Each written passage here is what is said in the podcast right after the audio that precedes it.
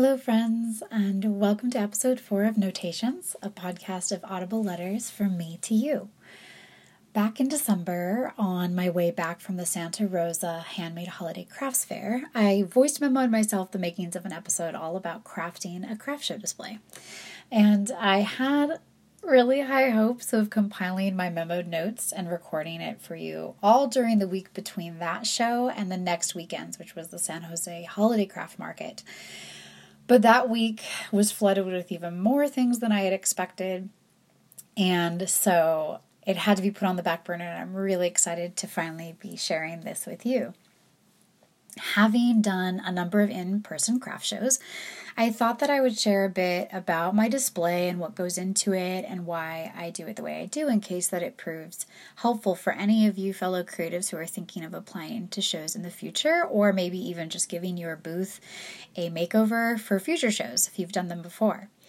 So, um, just to start, keep in mind that I'm coming from the perspective um, of a stationery and paper goods designer. So, I also have a very minimalist aesthetic, and so that factors into the types of display equipment that I use it that I use, and that um, the the linens and colors and everything that I surround my work with in a booth setting.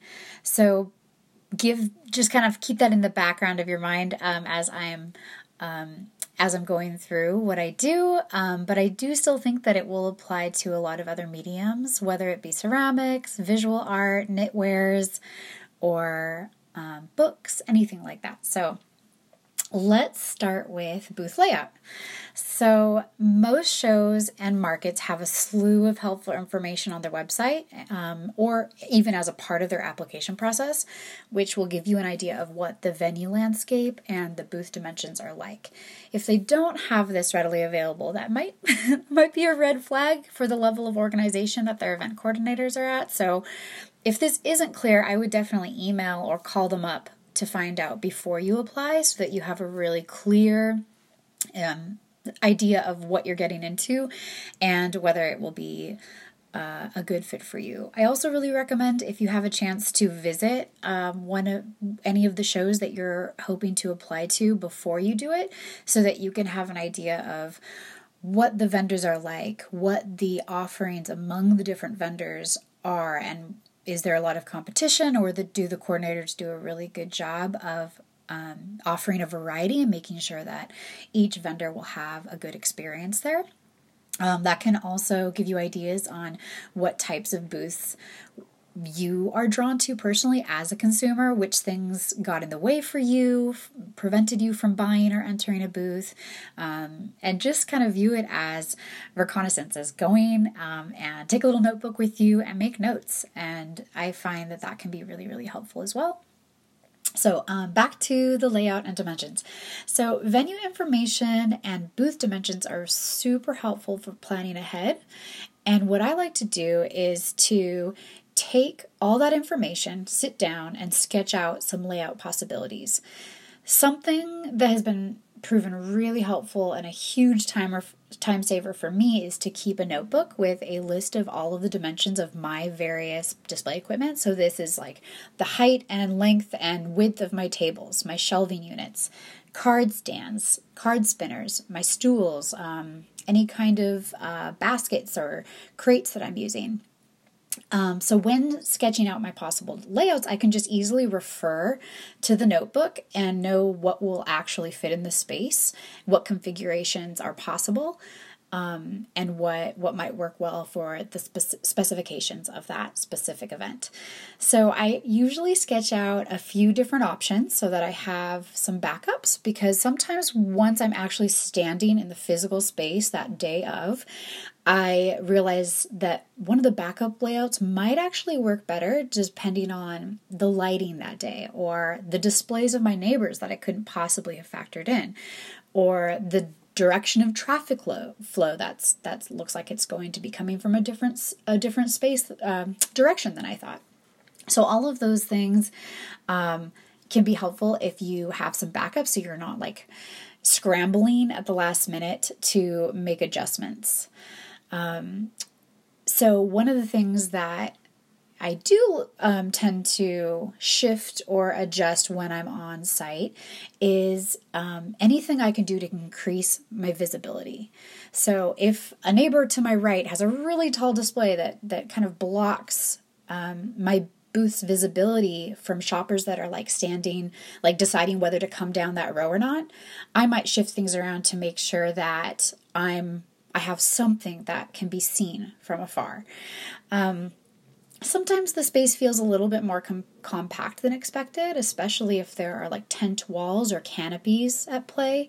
So I need to space things out in a way that will create a more comfortable and inviting space for shoppers. Sometimes the layout I worked out isn't highlighting specific products the way I hoped it would, and so those are the types of things that I will shift um, even if I have my plan sketched out um, when I get there. So that said, I also always try to get there early, especially on the first day, so that I have ample time to figure out any of those kinks before before shoppers start arriving so I don't feel frazzled or stressed or by the time people come I'm just like sweating bullets and just feeling not on my game. So so that is something that I always do.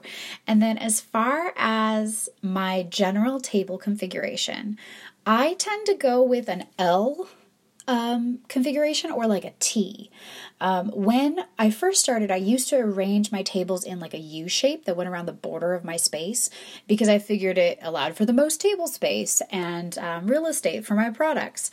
And while that is true, I started to notice that that configuration can sometimes deter folks um, and make them a little bit more reluctant to stepping into the space because it it's a little bit more boxed in and it almost feels like more of a commitment somehow. Like to step in i'm basically promising i'm going to buy something because it feels more intimate. It feels more like there's no escape once you're in Whereas when I do an L or a T shape formation that's slightly to the side or creates kind of a visual feeling of movement and flow rather than like stagnation stepping into a space, um, that seems to really make a difference for me. So, um, so those are some things that kind of have to do with like setting up my layout and how I how I brainstorm that. The next thing is mood. So, mood and aesthetic. When it comes to the overall feel of my booth, I have a couple branded aspects that I factor in. So, foremost, I always wanted to feel like anybody who comes into my space is stepping into a little shop. I want it to be cozy and personal, but also without it feeling crowded or overwhelming for the customer to to um, come in. I want to make sure that my displays highlight my work rather than detract from it that they're well organized so that customers customers can easily find what they're looking for and understand the pricing and all of that. So before I do a show, it it can be helpful to do a bit of reflecting on your business and what um, what mood or aesthetic you're hoping to create in your space and making sure really really important making sure that it highlights your work rather than detracts from it so, since my work is quite small and detailed, um, it's it's only when customers step closer that that it really shines and they can see what makes it special. So for me, it's super important to create a space that invites them to step closer to fully take things in.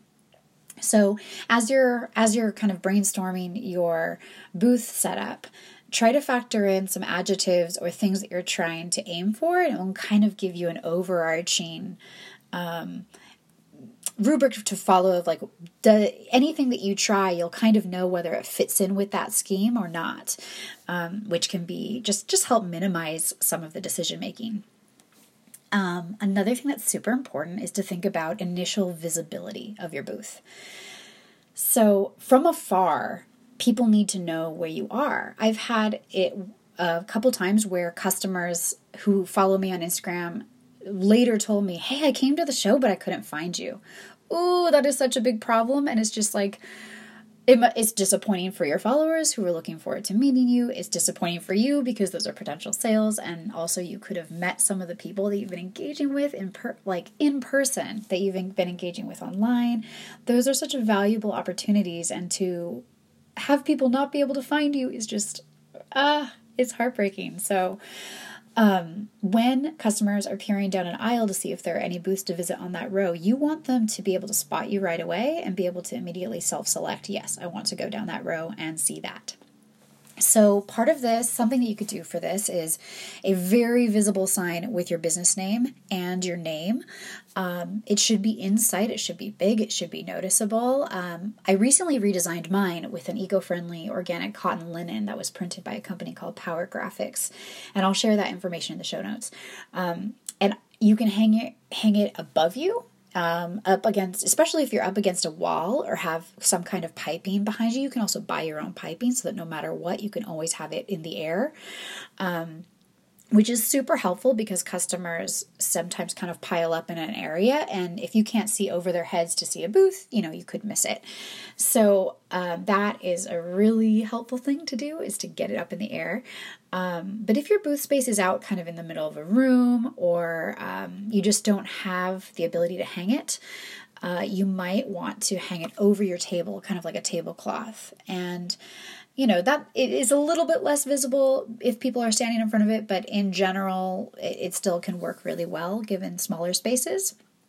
And it never hurts to have multiple signs if you can work them into your layout. So um, so yeah a sign is really important. Also this is something a lesson i learned. Make sure to always take a step back from your booth to see how everything looks from further back.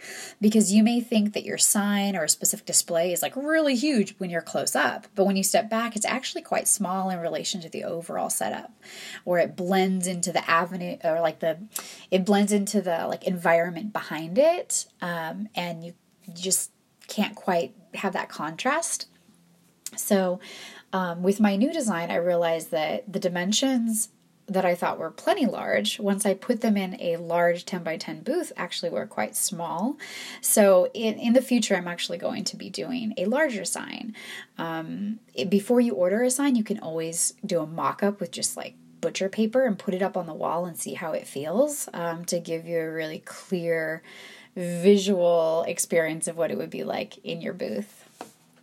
So, when it comes to what I put on my sign, I illustrated it with really large letters, you know, lacelet, easy to read.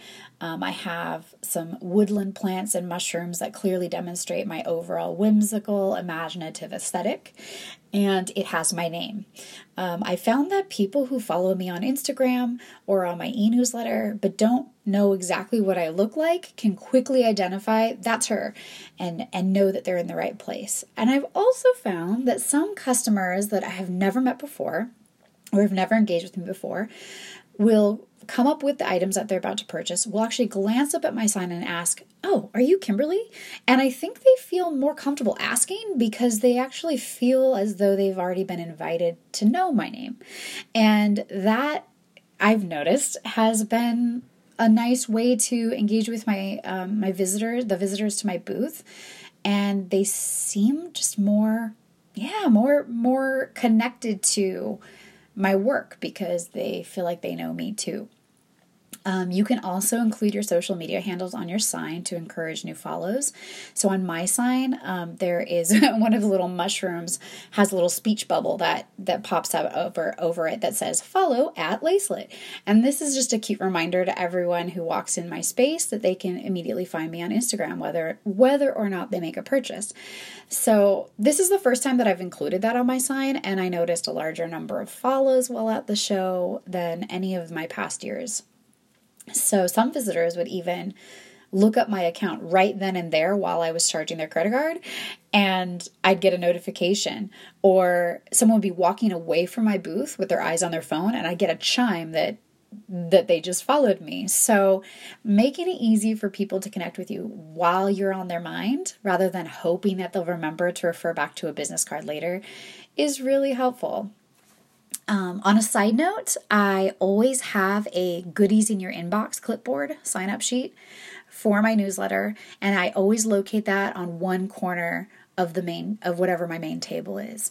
So I leave it there for no pressure signups, but I also direct especially enthusiastic shoppers that way Um, as I'm handing them their parcel, I'll let them know that, oh, I send out free goodies each month. And a lot of times, people, you know, after they've already made the purchase, they already know they like what you're doing, is a great time to just help them know what next steps they can take to connect with you. So I've gotten the majority of my email signups at in-person events. So don't miss the opportunity to um, to keep those wonderful people that have chosen to buy from you as a part of your creative community and you know start to establish those long-lasting relationships with your buyers. So next up is display equipment. So, when purchasing or making your display equipment, it's really important to consider how it works within the context of your offerings. As I mentioned before, sometimes you'll see somebody else's setup and you're like, that's so cool, but it doesn't translate to what you do because your product will it will actually detract from your your product or will compete with your product.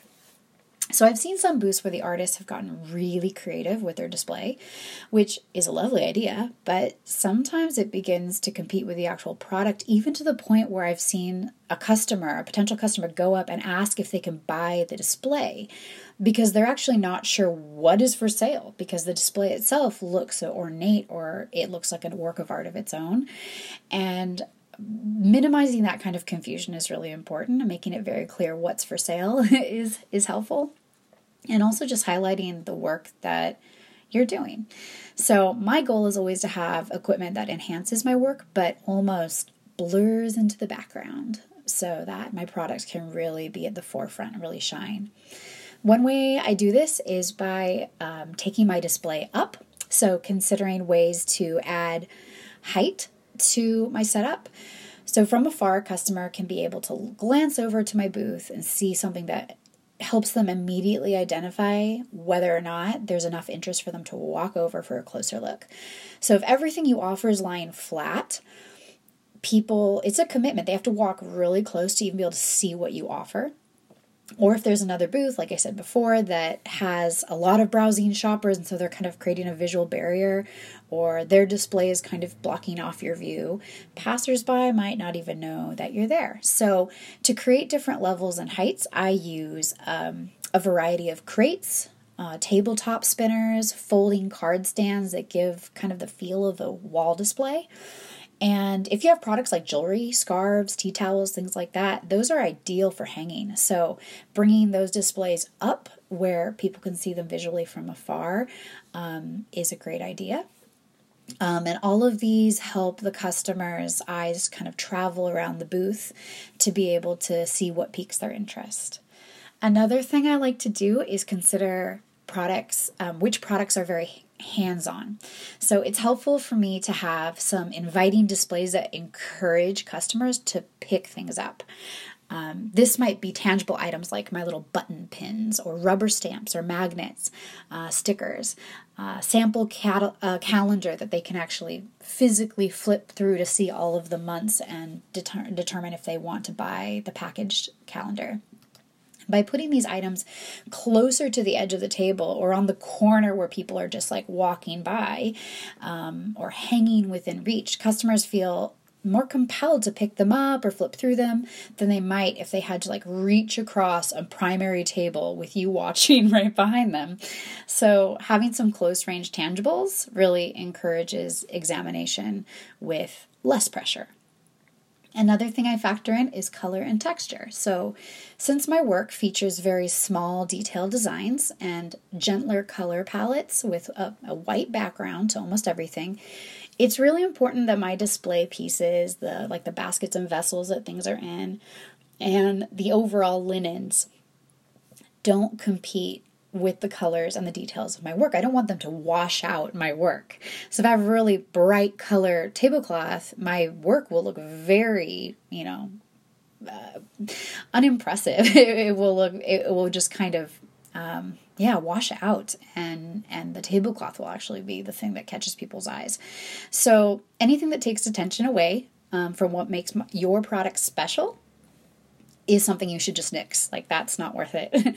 um, so I wanted my linens to kind of fade away out of focus into the background so that my product kind of lays on top of it um, and is enhanced. So to do this, I use really neutral linens for my tablecloths. Um, I use light wood crates as opposed to like darker woods or black. And I use recycled cork cardboard for most of my pricing signage, which I hand letter and I simply tack those into the location where the product is displayed so that people can easily tell how much things cost, but it also helps me to avoid the cost and time of affixing price tags on the back of everything, especially since prices can change over time and you have to do it all over again. And, you know, reducing the amount of material waste that price tags um, add to um, the trash and landfills. So, so those are some things I do to keep the color and texture um, as a lovely background, but never, never in the forefront. Um, so to sum up all of that, it's it's really helpful to have some variety of places to look as they work as a potential customer comes in and works their way around your booth. So in addition to height, you might incorporate some tabletop displays, shelves, baskets so that customers are not kind of stuck in the same position for a long length of time in order to peruse all that you have to offer. It gives them a little bit of movement themselves, um, which feels less awkward too than if they're just standing in one place with you watching them. Um, and if all your you know items are only high up, then shorter customers customers may have a hard time, like craning their necks to be you know able to reach things. Or um, if all of your bins are on the ground, then customers will have to have pretty sturdy knees in order to crouch down and hunch over for long enough time to make their selection. So I found that having a variety of displays really works best. So next, I thought I would cover um, inventory. So, this is something that I've had people ask me before like, how do you determine how much stuff to bring? um, and I've kind of worked it out for myself, but um, I'll share a couple ways that reasons I do it the way I do. So, this is very dependent on your medium and your customers' needs and also their expectations. So, for example, as a paper goods company, customers are typically looking for something um, well, they're, they're typically looking for and expecting a wide variety of offerings and options because that is how paper goods stores are typically you know done. There's a lot of options whether it's you know greeting cards stickers recipe cards postcards art prints calendars etc i have a lot of product um, lacelet it has a lot of skus and that's a good thing for me because in my line of work people need options um, some mediums really do allow and even um, thrive with having a more streamlined offering and a limited number of SKUs. So, for example, a jeweler may have a set number of necklace, bracelet, rings, earrings, etc., in a specific collection or ones that can easily be paired together. So, people could pick, oh, I'm going to pick a necklace that matches a ring. Um, and by narrowing down their offerings, customers are actually provided with an easier decision making process and can easily see what things can combine or what things they might buy for a gift. Um, so, if there's less decision fatigue and overwhelm for that buyer, the jewelry maker doesn't have to bring every single piece they've ever made to a show, which is heavy and um, takes a lot of time. And who knows if you have that much inventory at home. So, oftentimes, less is more. And by streamlining the offerings, customers actually have an easier time and they, they don't feel as overwhelmed when they step into your space. So, if you prefer this type of shopping experience but have but do want to have like other options available, you can always bring more and keep them like in the back to pull out or trade out as items sell or if a customer is looking for something very specific, you can you can pull other things out or if you see one of your designs just isn't really working at this show, you can switch it out. Um, so that is a great way to go um, for you as a maker if your offerings um, actually do better in in smaller number.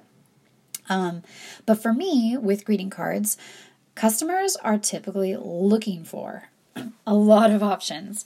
Greeting card senders are, I've found, are either looking for one of two things. One, a card that is like the perfect message or imagery to send to a very specific person in mind. So, this is a design that immediately makes them think of their loved one, whether it's an in joke, a shared memory, a frequently used phrase that they say to each other that's just perfect, or an illustration that instantly makes them think, oh, this is so my friend. So that's like one type of customer I have. And then the other um, greeting card customer is someone that is looking for a card that accurately reflects them as the sender. So they want to send something to their loved one that conveys what they feel. In these cases, they're looking for a card that can be a sort of voice box for their message or that serves as like a starting point for them to continue with their own words. So either one of those cases require that the customers have a lot of options in order to find something that fits what they need. So, in my case, customers don't really seem to be overwhelmed at the large number of offerings I display because for whatever reason it's it's expected and they so they feel less decision fatigue and instead feel more like there's a chance that there's something that they will find that will meet their needs so all that to say, while it's fairly expected and accepted that my offerings will be more extensive, it can also be really tricky for me because how do I showcase all the options with a limited amount of space without becoming visually overwhelming or cluttered or just like, you know, hard to look at? So that leads me to my, one of my number one goals, which is to make my display as easy to look at as possible and keep it tidy and organized. So, as far as tidiness goes, a booth can quickly become cluttered, overfull, or distracting, um, which is something we want to avoid as the shopping environment can either like draw someone in and make it very easy with one glance to to um, be like have their interest piqued, or it can be with one glance, no, they know instantly, oh, I don't need to look here. I'm going to pass over. It feels too chaotic. I'm going to go to the next booth or the next card designer that their booth feels a little bit more peaceful and organized. So, um, there in my experience I've I've as a shopper I have gone to events where if a booth um, is overly crammed or or just just uh, just disorganized. It will make me feel a little on edge because it's just too chaotic for me.